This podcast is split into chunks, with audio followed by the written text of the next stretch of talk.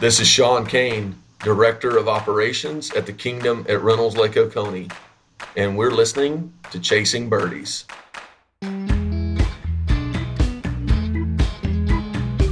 All right, guys, welcome back here to another episode of Chasing Birdies. We are back. It is Thursday. I am here with Mr. Jonathan Pepe, my man. Thank you, thank you, thank you. I'm really excited for today's episode, just because it interests me a lot. But as always, today's episode is brought to you by Lynx Brewing. Make sure you go over to lynxbrewing.com, check them out. They got a couple different beers, the pale ale, uh, an IPA, The haze. uh, the haze, and then also the Chasing Birdies Blonde Ale.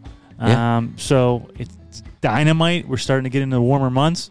Time to enjoy a refreshing cold one. What's? Yeah, no, I just want to say thank you to the Lynx Brewing guys, Matt Moan, JB, Mr. Becker. You know, you guys took us out to Fox Chapel when y'all had George Burgeon two weeks ago. We got to play, yuck it up a little bit. Great time. So we thank you again. No, man, other than that, not too much. Just, uh, you know, doing this thing with you. I may or may not have a couple amateur qualifiers coming up. I don't know. I'm, I'm on the what- fence. Like, like, but I'm on when, do- when fence. when do you call it quits? It's getting there. It's it's not so much that I don't want to do it and compete, but dude, I got so much other stuff on my plate. Yeah. Like for me to leave for a couple days, It's a pain in the butt. it's a pain in the ass. And the emails add up, the text messages add up, then the workload the next couple days add up. And then so it's like, is it worth it for me to go out? I mean, I can tell you right now, with my game, I played last week at Pete Dye Golf Club in Bridgeport, which was in phenomenal shape. Course is looking great. Just hosted the West Virginia University Invitational. The Mountaineers played played decent on the home course, although Oklahoma State came in and, and took the title. But I'm playing good. I could tell you what I will shoot before I tee off. Seventy-seven. Well, No, my yeah, my range. My range goes 74, 78. I'm going to shoot something like that. You know, I shot 75 last week and I was one over after 15 holes. Bogey two to the last three. I'll tell you what though, dude, the the the, the ping driver though, as we Hot. discussed before, hot. I mean, that son of a bitch just goes. It's it's a um, and the more people you talk to, the more people that are getting it, Yeah. and they're going into these fittings without you Yeah. know. I need a ping. They're going in with give me all the options, the the ping, the TaylorMade, this, that, and the other, and that's why it's so important to get fitted. Yeah, you got to. And we'll get into that because you can get fitted here in Southwest Pennsylvania Mm-hmm. At a wonderful spot in the mountains called Nemacolin. Nemacolin.com. They have all the indoor hitting bays, TrackMan, weight distribution levels so you can see your weight. And they have top of the line fitters here. Uh, Jaron Harper is a great, great teacher and phenomenal And Mike LaBella's uh, uh, fitter. great. He's a great teacher too. So, Nemacolin people, nemacolin.com, come on up here. Get your golf game in check for the summer because it is right here, right now. Right. Right And- now. And as you will hear today, not to get too far ahead, but we have a professional club fitter. Sean joins us here today. Sean Cain for those Sean of you Kane, don't yeah, know. sorry, my bad. Um, director of golf, director of instruction at the Kingdom in Georgia, which is TaylorMade's East Coast operations, and it's open to the public, and and we'll dive into that. Did you watch any of the Zurich? I mean, are you watching the tour at all? I mean, I, I watched a little bit of Zurich, but you know, some of the teams I didn't know anybody on it, and that's the thing too is that sports in general I have not been watching as much. You know, you have two little kids, and you're watching um, Blippi and Sonic the Hedgehog, so the I'm more right now tied into the playoff hockey scene. Um, Yeah. So we got some some barn, you know, barn burners going on here, and uh, who's who do you think's looking the best right now, bud? well, I mean, there's a lot of teams that are looking good. You know, Boston came out a little flat. They're starting to pick up speed a little bit. Edmonton came out a little flatter. They're starting to pick up speed Mhm. again. Uh, the Rangers started their series 2-0. They lost to the Devils, to 2-1. You know, game four is this past Monday, which That was a that was a dicey one. that was a dicey one. So um, Yeah, I think it's anybody's game right now. It's too early in the in the playoffs to tell. You got 16 teams right now battling it out. So this is kind of my time right now, bud. You got the you- NHL playoffs. You got the majors of the golf coming up. yeah. I mean, the Mexico Open starts today. I'm sure you're not going to watch that, but maybe you will. I don't know. Maybe Um, I'll tell you what I haven't been watching. It's CW. Um, but it sounded, you know, they were in Australia. It looked like a party, dude. It looked like they were a blast. They had a ton of people there. I So think good on them. I couldn't tell you who won though. I know. Well, Taylor Gooch won, but I'm telling you, I think we are starting to drink the Kool Aid a little bit. Like we're gonna learn how to accept this thing, and I'm here for it. Um, I think it, everyone's emotions got hurt in the beginning, but I think it's coming around full circle now, and it's all good. Um, and tonight is the NFL draft. It's going to be very interesting to see what happens. Great time of year. So a You lot of good stuff, think the Steelers are taking Porter Jr. Well, if he's there, that's the other. I mean, I don't know. I, I, I don't know. I don't know, but it, it remains to be seen. But let's get this thing over to Sean Cain. Again, Sean Cain's Director of Instruction and Operations at the Kingdom in Georgia, TaylorMade's Kingdom. You guys enjoy this one. All right, you golf nuts out there. We are back here for another episode of Chasing Birdies. And we have Director of Operations at the Kingdom, Lake Reynolds Oconee. Sean Cain on the hook today. My man, what is up? How's it going? Did I do that right? Like Oconee, It's. Reynolds Lake Oconee. It's a mouthful, so It, it really is, man. It's like Athens, Georgia, though. So, Yeah. well, man, thanks for joining us here, my man. Um, you know, so for those of you out there that don't know the Kingdom, it is affiliated with TaylorMade Golf. So, you know, a lot of lot of good stuff to talk about today here on this episode of Chasing Birdies. Again, thanks, my man. yeah. Thanks for having me. It's going to be fun. My man Sean, it's exciting. Uh, we'll get into obviously the TaylorMade and all that jazz, but let's talk a little bit about where you came from, how you got into golf. You know, I saw that you were a head pro for 13 years at Chateau Elan. Um, the only reason I know that course is because there was an AJGA there, hmm uh, and they probably still have it all the time. Never got in, I didn't But, know you did um, that. I was gonna say, but That's yeah, I wasn't me. good enough. Well, AJGA Uh, national headquarters is there. Okay. Yeah. So if I have any, I'm going to take a pick it up with them. Um, maybe I can get still get in those events. So tell us a little bit about yourself, how you got into golf, where you came from, all that jazz. Yeah, so uh, really quick, because it could be a super long story, but I'll, I'll give the cliff notes as much as I can. So, if it wouldn't have been for my mom, I would not have landed in golf. I wanted to race, so I came from a racing family. My dad raced motorcycles. Kind of racing? Oh, motorcycles. Yeah, my dad raced motocross.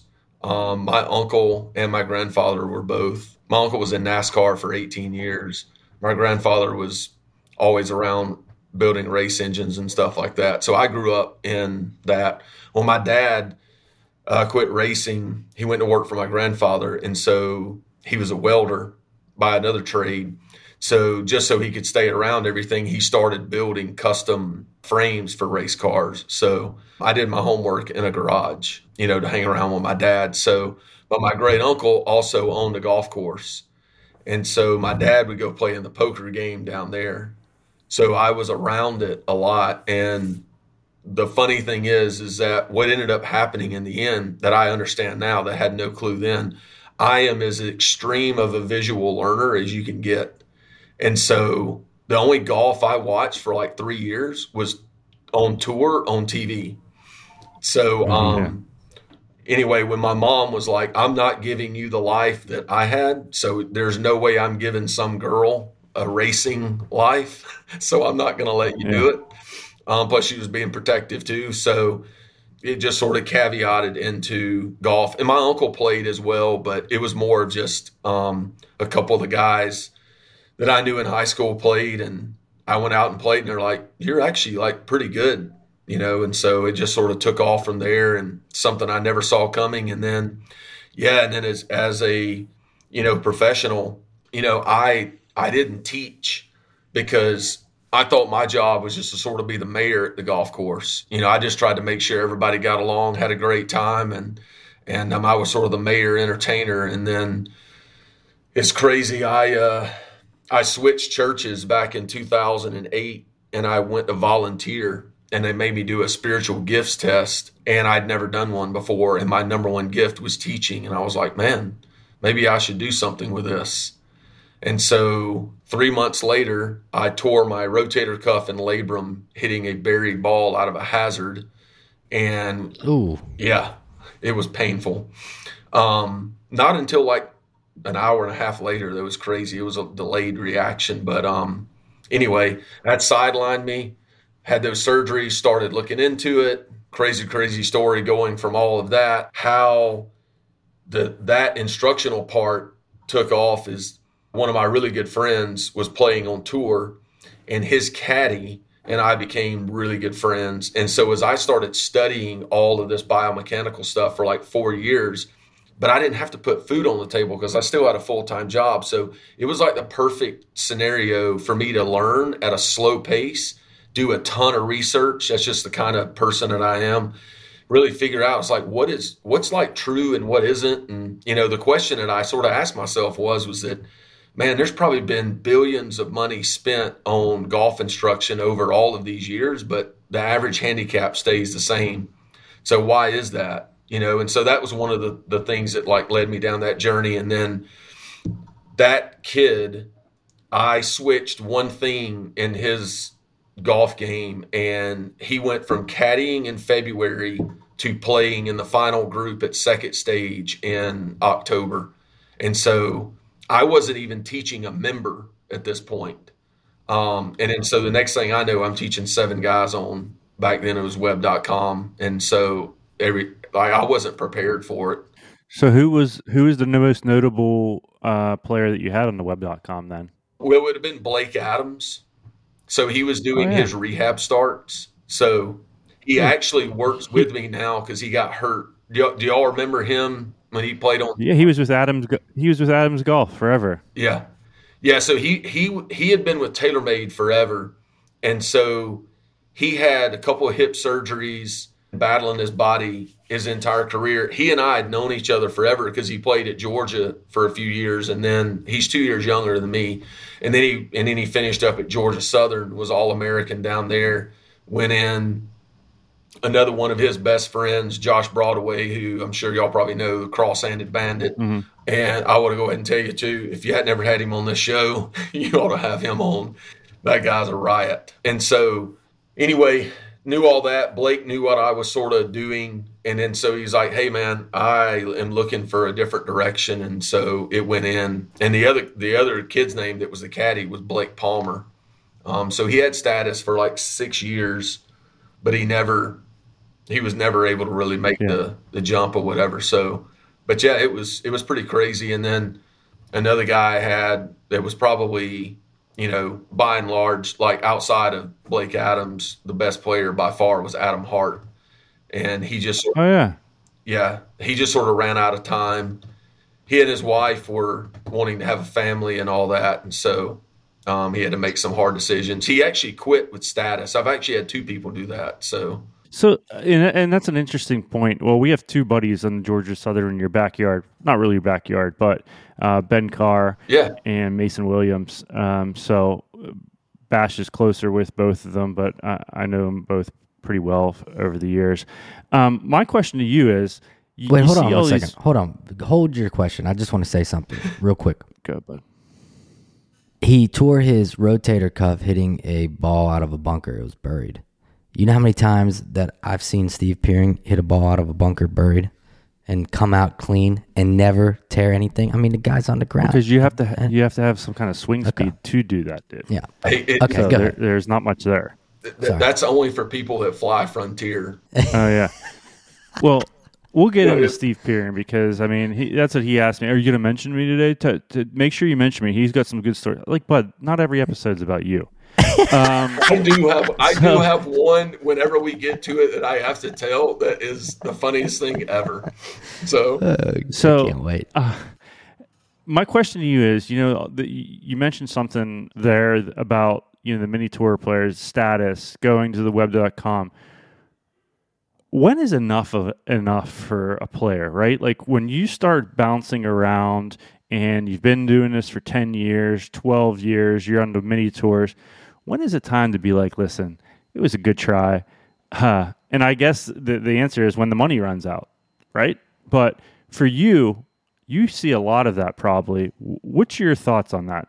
Yeah. So one thing I will tell you is that, you know, um, Adam's mom and dad, when we were at final stage that year of Q school and, and he made it and got through, but he knew like he had to be making like not just survivable money. like he had he had to be making like great money, and so you know he chose he only he was only going to get four starts, and so he just sort of chose that you know that if that didn't pan out and he didn't get you know like full everything, and so there's a lot of pressure to play under. But anyway, his his mom and dad were like bawling. Because they were just like, you know, we wish he would have met you like five years ago, you know, and it wasn't anything um, great about me or anything. It just it was one of those.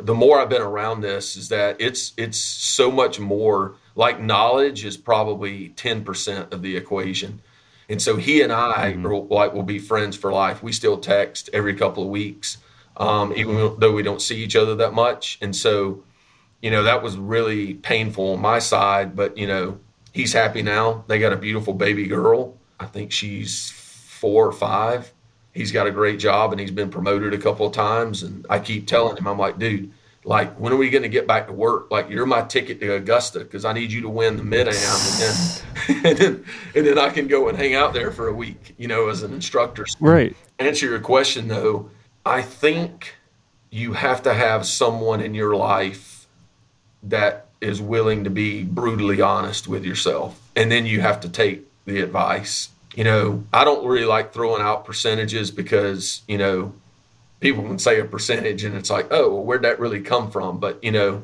right. there there is a in my mind, there is a high percentage of people that have that are out there chasing it that have no business doing it. Well, mm-hmm. more, and, and, more so than than the other way. And that's something too that you know you you play I, I played at Marshall University. Ryan played at WNJ, and we've all been around good players, right? Mm-hmm. Like, oh, are you gonna try? Are you gonna do this? Are you gonna do this? And I sit there and I laugh, and I'm like, listen, bud, like, you, if you chance. can't beat the wheels off everyone in your state, how are you gonna beat the wheels off somebody at a web.com event, Korn Ferry now? Sorry, it's just there is three million people out there that are a good player or that are a great player. But are you incredible? I told this story numerous times. You know, growing up in Pinehurst for a couple years, I got to play a lot with Webb Simpson and Brendon Todd, and it's like to me, if you can't beat them, you're not you're not going anywhere. Yeah, and and I know that they're small, they're they're some of the greats, but in reality, you gotta, like you said, have somebody in your corner. It's like, listen, man, yeah, I think it's time and and um, well, it's time just, for you to get a real job. Golf will always be a part of your life. No, that's just it, man. The the thing that I would say is is that and it's this way in other sports. I just think that golf is so intricate. The average person that plays it just can't even understand. They like they have no idea how to just you know um, differentiate talent. And one of the stories I tell all the time is is if you remember the, the pro Glenn Day that played out there yeah. for a while.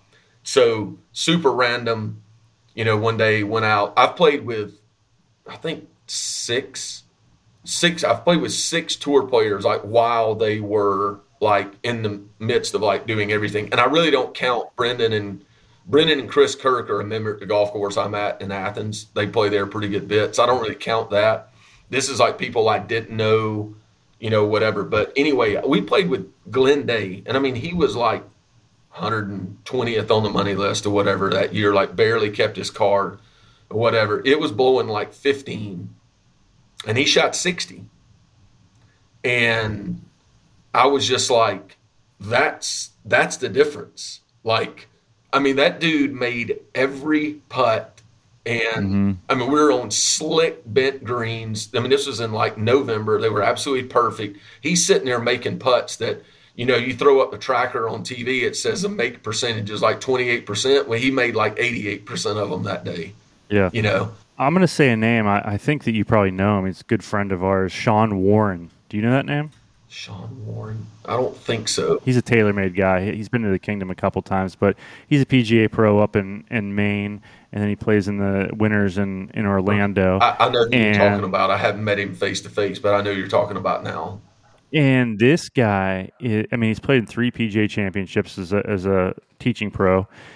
He has as much talent as I've ever seen, and it's just it, and it's like the, you know just one break if it would go his way he plays in the Korn Ferry tour event up in maine like if he just had one good week i think once he gets going it's all over for him you know what i mean as far as having success because this guy's game i mean drives it hits it chips it puts it and, and it's just like man he's got all the shots and it's he just needs a break and sometimes that's what you do need in, in this game is a break yeah. Well, I mean, but the other thing, getting back to the earlier conversation about when to call it, I mean, it's just, I think we as humans, man, it's just hard for us to accept change and accept us thinking about the unknown, giving up something that you had dreamt about your whole life and mm-hmm. doing that professionally and maybe getting close to it, but just not enough.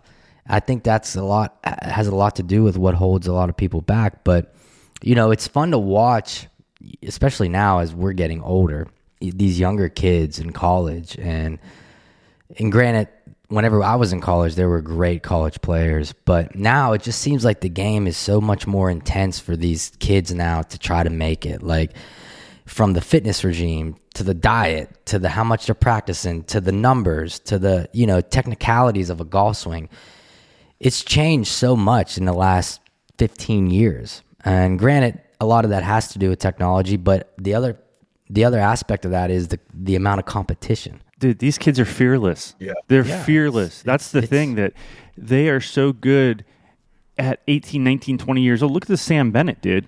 Yeah. 8 under par through two rounds and it's like are you kidding me? He's an amateur at the Masters. Obviously, he belongs there, but he won the, the USAM. But it's like, holy shit! Like, but I was still building Legos at twenty. Yeah. Right. And you still are. But you know what? It's crazy too. This is our perspective, right? Golf. But it's probably true across the board for many other sports. I mean, you have mm-hmm. you have basketball players regrading to get another year under their belt and playing in all these different leagues to try to get an, a D1 ride. Like it's across the board now with with the youth sports. And that's yeah. a whole nother topic of discussion, but um it's interesting though, you know, talking about that stuff. One thing I would say from that standpoint is is that to me, so the, the kids that I coached that, you know, I sit down with their parents. I actually was having a talk to a parent earlier today.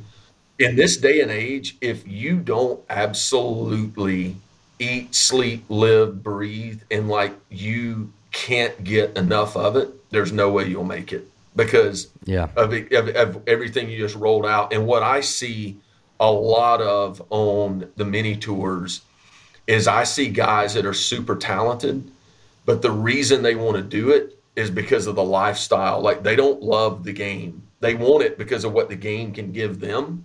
They don't love the game. And if you don't love it and like it's not in your fiber of your being, there's no way in hell you can make it through everything that it takes mm-hmm. to get there. But that's with anything, right? Yeah. That's with what you're doing in your everyday job. If it's not even in golf, it's it's with everything: being a parent, being yeah. a husband, um, you know, being a janitor, whatever. But but I feel from that standpoint, from my experience, you know, and when I graduated high school, like five, the top five players in the entire United States were all from the Atlanta area.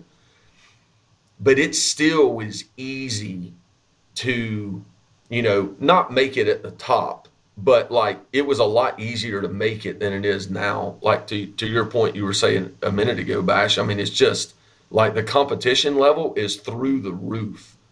Mm-hmm. And it's in everything. I mean, my, my yeah. nieces play soccer in Tennessee, and it's just like, you know, as soon as you think that you're like doing really good, you go play another team. You're like, ah, we're not that good. you know? Yeah, right. So, yeah, I know. I know. So now that you're like uh, uh, you're you're teaching and you're at the Kingdom, which everybody knows the Kingdom as the TaylorMade headquarters on the East Coast. What are you doing with TaylorMade? Are you doing a lot of fittings? Are you are you handling a lot of tour players? What's that kind of look like as your job uh, at the at Reynolds Plantation? Yeah, so my job, like ninety, I would say ninety percent of my job is to run and promote that facility, and so I don't teach that much anymore. I mean, mm-hmm. I do, but nothing on the level of what I used to be at. And I and I like that. I love the balance of what I have now. So I'm not I only fit if we have like a corporate event and we need like five of us out there. I do fit all of my players just because I know them so well and it's just a lot easier.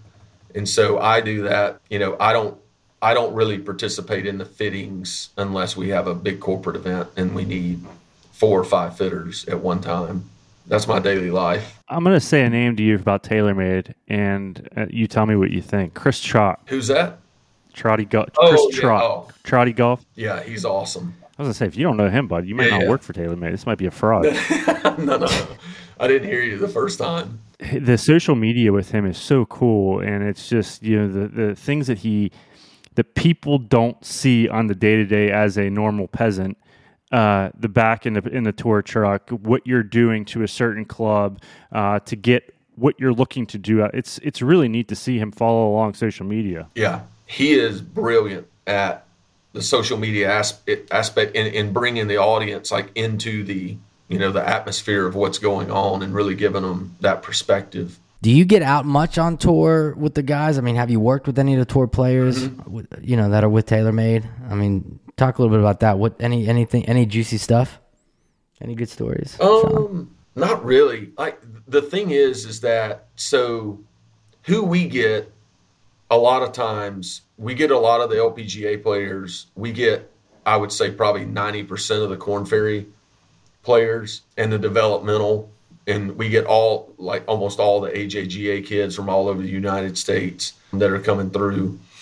You know, and then we get the so coming around like late October, going into November, as soon as the wraparound season starts, we will get people that will come to us because we're sort of hidden and in the middle of nowhere that are looking to probably make an equipment change and leave one company and go to another and they'll come to us and test everything sort of under the radar so with nobody knowing with nobody knowing yeah I, I did that a couple times but i don't want people knowing Yeah. what to do That way, I mean, you know, the thing is, is I mean, you know, your own, you're your own CEO, so you know, even though you're under contract and all that, it doesn't matter if you go and shop something else around. So we get a lot of that. It's a lot of fun, just because you know everything's super laid back and they understand like what's going on and they understand that we're protecting them, and so we that that kind of banner that we get on those days is actually probably the most fun that we ever have just because you know they want to know they're like hey so what's what's it like from this like what what's it like from a service level you know and all those things like that so that's a that's a very fun time of year How about R and D? Like, so right now the Stealth Two is out. Mm-hmm. Obviously, it's doing pretty well. You could attest to that. Uh, I've hit it. I, I really liked it. I, I hit the ping better, but I really liked the Stealth too. I'm coming from a uh, I'm coming from the Sim Two. no you're coming from um, the m5 bud Well, it's Sim 2, M5, back to the, yeah, Sim 2, whatever, same thing. But, you know, so right now, you know, it's everything's out and it's been a work in progress probably for the last, I don't know, year, two years to get this product out now. What is going on right now behind the scenes at TaylorMade for 2024? Uh, or is that not really anything you can divulge? well i wouldn't be able to divulge it if i knew but i seriously don't know so i will i get to see whatever new is coming around september I got you. We'll, we our team will will go out there and we will participate in like testing with the Kingdom team out west, just to get really good feedback. But we also the way that the way that we all that we fit, it's very unique um, between our two properties, and then it bleeds into our experiential teams as well. But obviously, they don't have the equipment that we have, so it's it's along the same basis, but it's not you know obviously at the level we're at. So we, we're constantly, from that standpoint, collaborating with them. Like, hey, what are you seeing and all that. So then that week, that's a really good week where we go out and we really start to test all the new stuff, and then they won't they won't feedback from us, you know, as that team. So I, I don't I won't see anything till like probably typically like late September. do you remember a guy for adams golf named jason williams Yes. Okay, so Willie was the tour rep for Adams for years, and so I got to be pretty close with Willie and uh, you know Bubba. That's what he called. Hey, hey, Bubba, what do you what do you need, Bubba? And so Willie, this is when TaylorMade acquired Adams Golf. I don't know if anybody remembers that, but TaylorMade bought Adams Golf, and Adams Golf was coming out with so much good stuff. And TaylorMade got first right of refusal on everything. So he's like, man, like they take all the good shit and they leave us with this stuff that they didn't want that it clearly isn't good enough but TaylorMade's taken our product and and and blown it out of the water with Yeah. this like the hybrids and, and the, Yeah. the fairway metals that was the big thing with adams golf and TaylorMade golf Mm-hmm. and that's part of the reason why they acquired adams because adams r&d was so freaking good Yeah. and Yeah. um, it was interesting to see that Yeah, that Tight speed baby. slot and the idea hybrid. Yeah. Yes. That idea hybrid, like the new Stealth 2 is the closest one to that one it was like from 2010, which was unbelievable how good it was. Here's a funny story. so pretty funny story about Willie. So so I ran the Colt Ford um, golf tournament for like three years in a row that we we had at our place, and so it was really awesome. Had country music guys there, PGA Tour players in every group. It was awesome. So Willie was there as one of the sponsors and everything. So he's there playing like you know I basically just shut the golf course down to a certain extent. But this is Sunday afternoon. So there's like all of our members that like go to church and stuff like that are coming for like Sunday brunch. So Willie is out there playing with Jamey Johnson and he's wearing a flat bill black hat that says bad Emma Effer on it. And he walks into Sunday brunch to go get a beer from the bar at the turn. And like and he probably, everybody's looking at him. He probably looked at him and said, "What's up, Bubba?"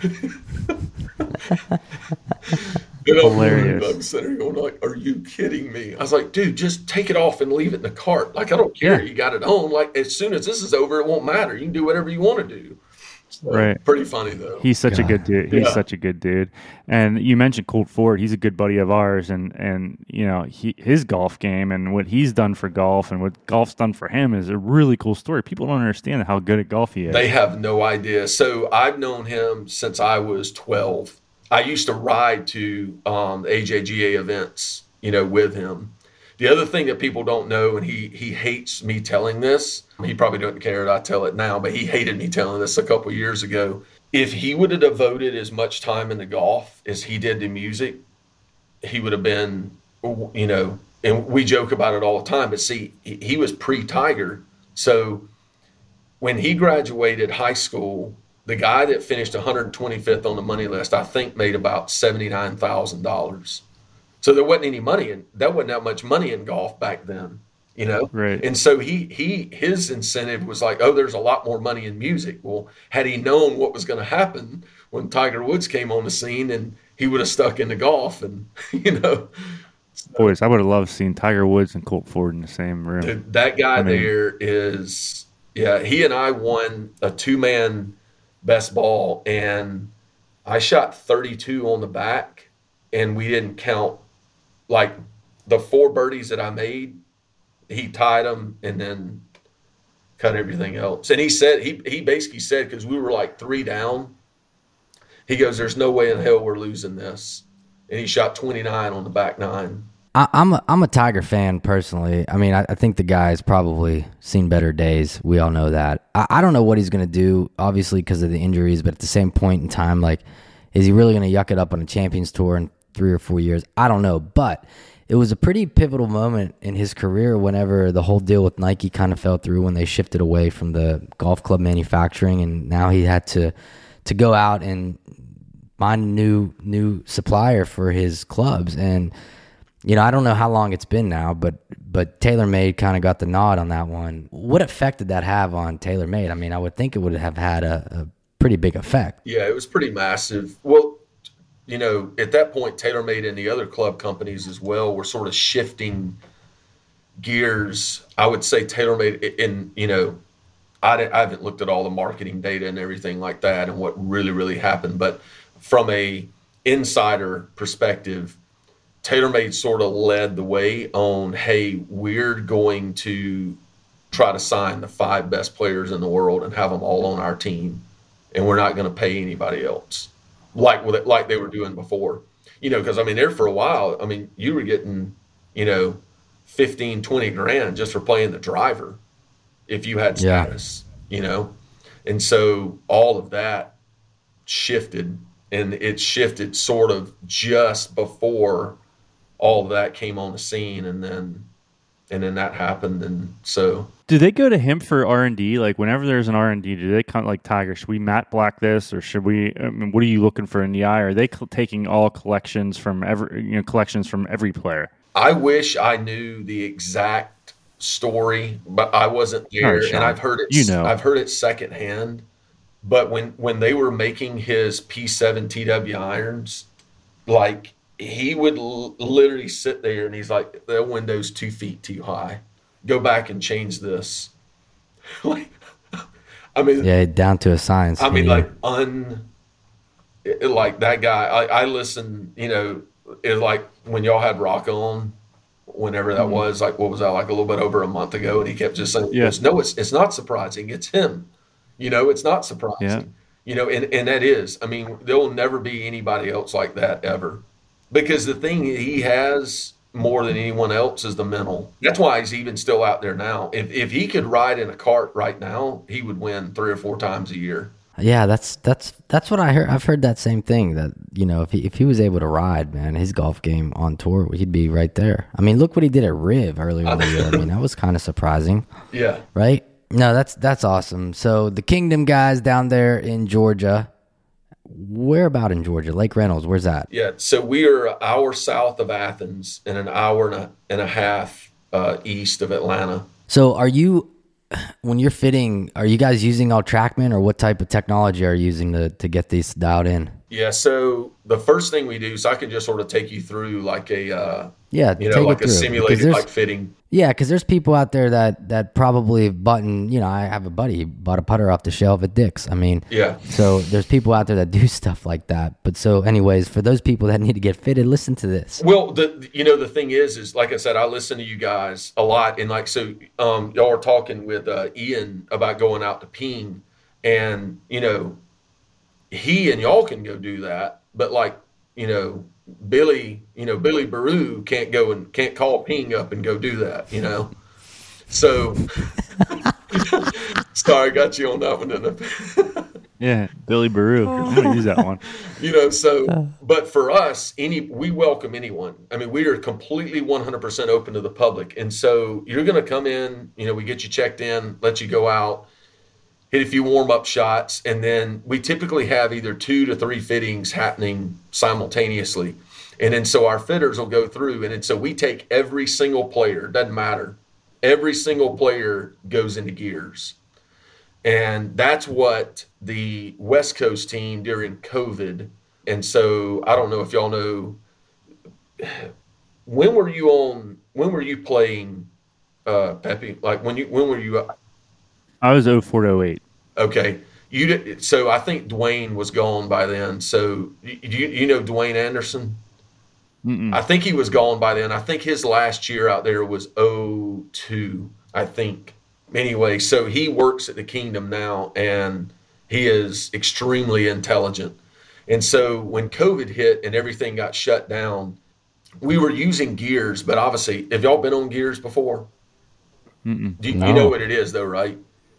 It's 3D. It's 3D motion capture. Okay. Um, so it's 3D motion capture. So you can do it for the body, which is more for teaching. We do it for club only. And so anyway, it gives you a lot of data. And so when COVID happened and everything sort of got shut down, Dwayne started going in and trying to figure out if there was a better way to really start analyzing this data and a way to be able to apply it a lot easier because typically what would happen is it is it just sort of lended to more confusion. So long story short he started on this journey and this path of going and trying to put things together and he came up with all this. And then last summer our team went out there and worked with them. We actually went and worked with them uh, two different times and so there's a guy that works for me that's extremely intelligent as well todd laniak.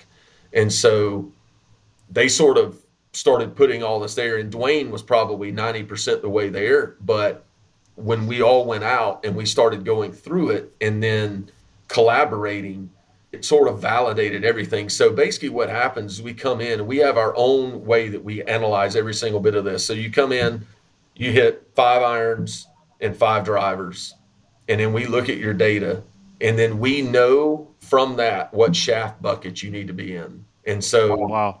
yeah. And so here's the thing: the the uh, the proof in the pudding is this: is that, and this is how like, I don't know if anybody else is doing, you know, what Dwayne came up with and what we've sort of perfected a little bit even more over the last like nine months. I, I'm not. I don't know if anybody else is doing it, but if they are, I guarantee you they're like us and they're not telling anybody about it. You know, or they're not telling people how we came up with that. They're just they're doing it. But like for me, I went and put myself on there and I was like, because I sort of knew, I was like, all right, look, I'm to come in. Y'all treat me just like a normal person and I'm to go through it. And I had a feeling after we started researching all this stuff and going through it that I was pretty off, but I was as off as, as you could possibly get with the equipment. So I'm the director of the kingdom and been that for five years. And I am playing with the worst setup equipment for myself as possible. But the thing is, is that what conventional wisdom tells you is is completely off. I mean, isn't that golf? You know, and so this this when when you start getting into the equipment side of it, the exact same thing existed. So, great example. So I was playing a Ventus Black, tipped an inch and a half, six X. So counterbalanced, stiff all the way through, stiff tip and everything. Now I'm playing a Accra M5 6X tipped a half an inch. Mars and Venus. Yeah, big time. Yeah, and I went from playing MMTs to playing steel fiber. So again, slightly counterbalanced, stiff tip to tip weighted, soft handle, soft midsection. I mean, completely different. For the people out there, you know, a lot of people might not understand the phrase tipped, and we all know, you know, what that is, you know, with respect to the end of the club. But can you explain a little bit about tipping in regard to what it accomplishes? Yeah, so basically, most shafts are, are made to be tipped. Typically, I would just say, you know, and this is not universal, but just for the audience out there. So typically, you would have, you know, a driver would be tipped somewhere between, you know, a half an inch, three quarter to an inch, just depending on, and then you would have a three wood at an inch, and then like a five wood would be an inch and a half, just to make the profile flow you know, through the set. That's if you're using the exact same shaft because that's what the person needs, like through that. That's just to make the EI, the EI flow through the set from that way. When you look at gears, it's like throw every bit of that out the window. The cool thing is, is that the shaft companies, because they're all right there in California, they've been out there doing a lot of research with Dwayne as well. And we basically have said, you might as well eliminate every label that you've ever put on a shaft ever. So low launch, low spin for who? Because all three of us, obviously, y'all have never seen me swing. I've never seen you swing. But all three of us, I guarantee you, shafts are going to do something completely different for each one of us. So there's no like set way. But once you figure out what a person's swing DNA is, and that's basically the easiest way to, to describe gears, it goes in and it is like cheating.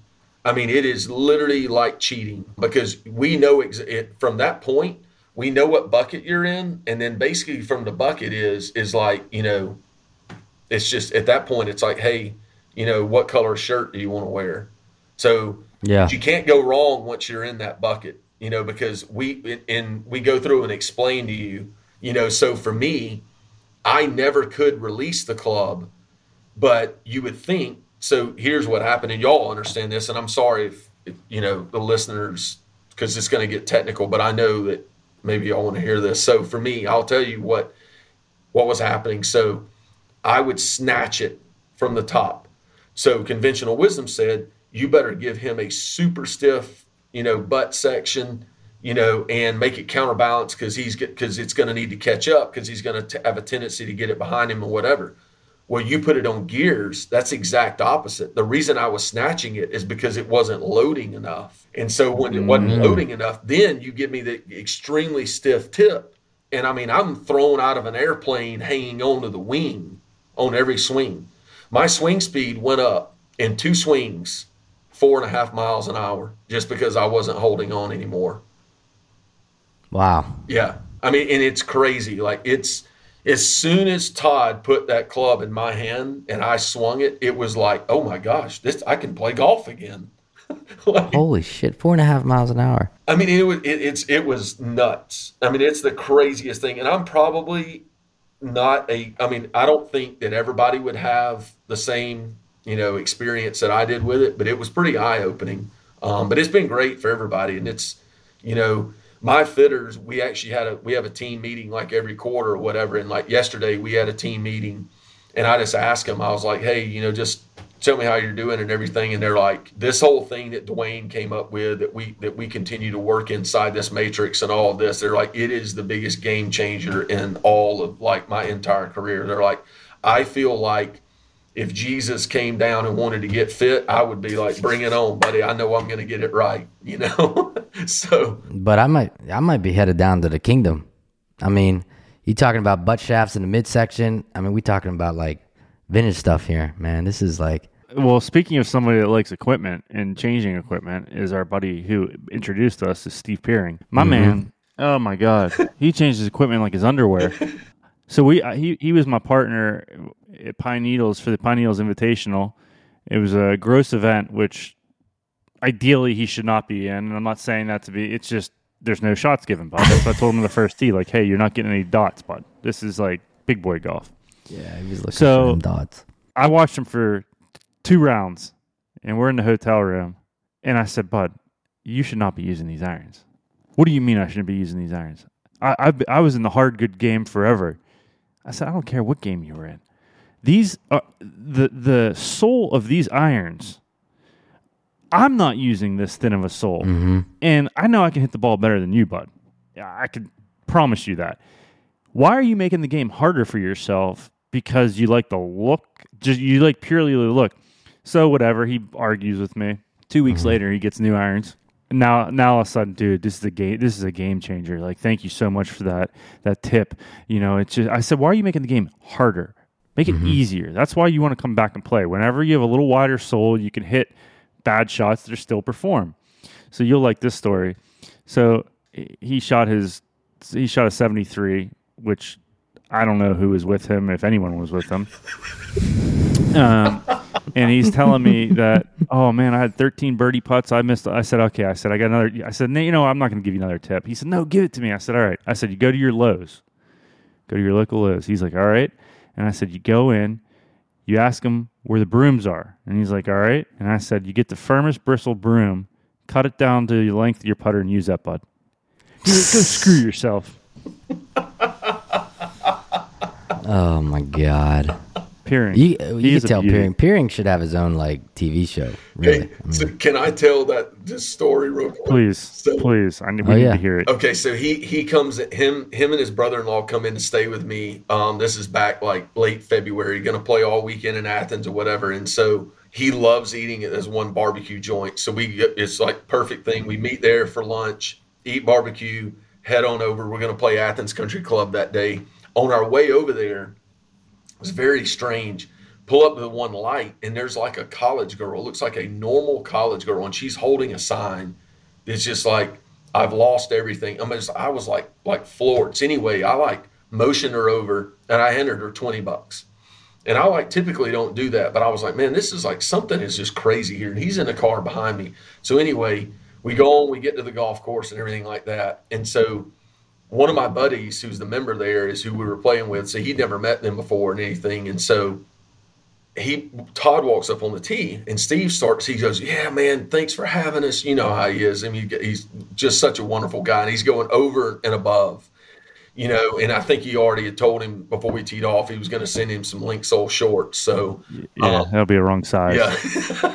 so anyway, Next year. we're sitting there, and he goes, "I'm just super thankful that I got my clubs." And then so he starts telling this story. And he had told me earlier in the day. And so Todd literally just, you know, like remarks to him and he goes, he goes, I've never heard anyone of them losing their luggage or their golf clubs you know, and then actually getting them back before they leave the airport. He goes, Oh, no, no, they didn't really lose them. He goes, They just only unloaded half of the plane. And then they had to go over that. And then I sat there and I was like, What did you fly? And he goes, Frontier. And I'm like, I shouldn't have given that girl 20 bucks. I should have given it to you. My man, he's every day in Steve Pearing's life is a story. I mean, it's like it, Oh he is God. the best though. I mean, the guy we love the guy. He's he's an incredible dude and the nicest dude. But I mean, like Steve, can you wake up, bud? Like Yeah, I, I, I get to spend five days with Steve in Oregon every year, and it's never a dull moment with the guy. I mean, I got so many good videos of him on my phone. Like, uh, I could create a, a phenomenal A reel. video. when they were Yeah, leaving I to mean, go to the airport on Sunday morning, I, I just I walked them out or whatever, and I was like, you know, it's been a great weekend and everything like that. And I said, um, I said, so are you flying to Wichita and got like a six hour layover and then back to PA? Yeah. yeah, You never know when he's popping in, man. You know, he'll call you on a Sunday night. Hey, bud, you want to peg it tomorrow? Like, yeah aren't you in randomly. Jacksonville? He's and like, then or he'll or he'll be at a I took my mom game. to Like, dinner. I had meetings in I had meetings in L.A. Oh, really? It so happened to be when the Penguins are playing in L.A. Bud. Huh? Yeah. Like Yeah. he's he's a beauty. Um, but yeah, so I had to I had to put that in there about about his clubs. But he's a prime example, right? Oh like, yeah. y- you know, He had a set You need to get to my house that he had never touched. There were Apex blades that he's playing with, and we're. I said the same thing. I was, those like, were it. I was like, dude, you need like Stealth or 790 at like at the. Or shovels. I was like, who cares what's in your bag, dude? Like nobody cares what. you're Nobody doing. cares. Nobody No, cares. I- it ain't about the looks. He had a driver ship to Pinehurst. I mean, Oh he's my shipping God. gloves everywhere now. I mean, golly. And it's always like a it's always like a cluster. It's always a cluster with Steve Pearing. But whatever. So you guys out there, you need to look up Sean Cain, director of operations, director of instruction at the Kingdom TaylorMade's facility in Georgia. Sounds like anybody uh, anybody can come on in. Anybody can come in. It's a it's a PGA game Tour gun. fitting experience for Joe Public and Billy. I love it. I like that guy. Man, it's been good kind of hearing some of these uh, these stories from you, the technicalities. So thank you for that, man. We we're gonna transition this over to our last segment of the show called the Tap In segment, presented by Bettinardi Golf. Jonathan is gonna ask you some questions here that demand your your little bit of a response on these. They're kind of easy. He's he's he's watering them down nowadays. Okay. Favorite on course drink. If it's a shot, Crown Peach. Uh, if it's if it's a sipper, um, tequila and water, and if it's a super super hot day and I'll sweat enough of it out, Miller Lite. There you go. Best There you go. golfer you ever fitted at the Kingdom. Like me personally, or who's been there? Yep. Me personally. You personally. Uh, well, the kid that I teach is about to go to UGA. He's a junior in high school. His name's Billy Abdal. All right. Dream foursome. Oh. Can be dead or alive. Dream foursome. So, Tiger, Bobby Jones, and Larry Munson. Larry Who's Munson. Larry Munson? He was Georgia's longtime radio announcer f- at UGA. I thought it was like another. I thought it was like another Billy. Uh, No, Oh, I thought it was the guy from the Addams family. Oh. All right. Last question. What are you chasing? What am I chasing? Um, what's today? Today's the twentieth. Um, we got member member in uh, two weeks, so that's what I'm, Chase, chasing W. I'm chasing the W. Chasing dubs. I love it, man. Don, Well, thank dude, you so much, my man. Yeah, we, it was I feel like we, we should probably do an Instagram live with you at some point too, because we, we can talk. Yeah, Yeah. this has been fun. Thanks again, my man. Before we get into the outro portion of the podcast, I wanted to tell you a little bit about Joyce's jewelry. All right.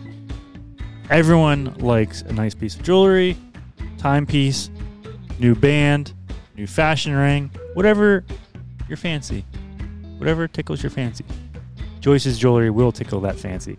And if you go over to joycesjewelry.com, they have photos of their wedding bands, engagement rings. They have a cool process where you'll go through picking a diamond, a special diamond for your significant other, learn about that diamond, and then you pick the semi mounting, which holds the center stone, and they build it for you. So that ring is made for your loved one. And then they also have the timepieces for the gentleman Omega, Breitling, Oris, pre owned.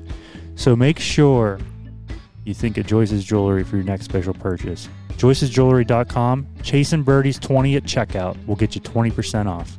You think I can use that at checkout? No, but I didn't think. Great stuff there. I'm doing some great stuff. Shout out BK. Yeah, Sean, thanks for coming on the show, man. I want to get It's on just- that. I want to get on that system, bud. Well, how about the guy? The bucket of shafts they put you in, Yeah. it's like it, it's right Yeah, there, bud. yeah. The the guy, you know, we're talking about how good these players are, and the guy was like last on the money list, and he shot what he shoots sixty. He says he shoots sixty, just making putts everywhere. And that's true. You think about it. If you go through your round, everybody, everybody, yeah, you're gonna you're gonna have one or two shots that you just totally missed. But if you can add up the putts that you really think you could have, should have made, which you didn't because you wouldn't be talking Mhm. about it, but it's five or six around. I mean, that's big. Crazy. But the fitting aspect of it, you can attest to it. I can attest to it. It's what you got to do. And the great thing about the kingdom, as I said maybe earlier, is that it's open to the public. It's a, it's a Betty Joe, Billy Badass. You guys can go down there. I might even mosey on over there. I'm I'm in uh, Aiken, South Carolina next week, Yeah, yeah. so I might mosey on over there. Want to Um, peg it up. Well, in two weeks actually. Next week, I'm uh, on Monday, guys. I'm playing Crooked Stick.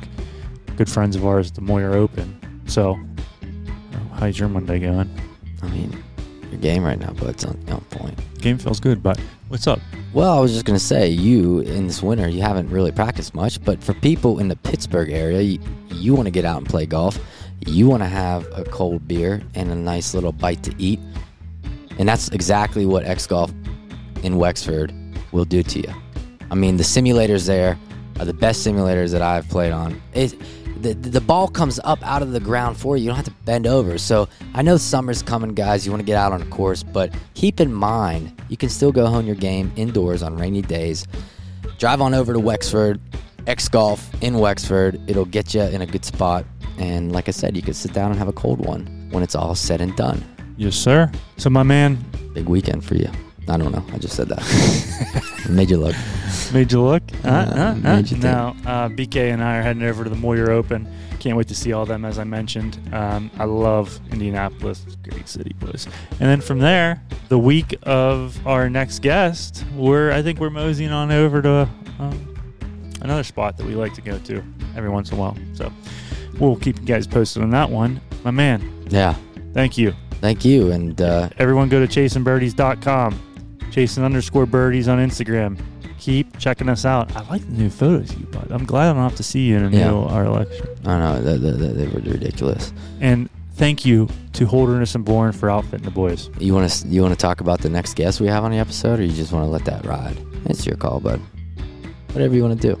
What do you want to do? Uh, we'll just let it ride. Let it ride. But hey, guys, tune in here in two weeks for another episode of Chasing Birdie. It is gonna be a good one, and you can watch it on YouTube.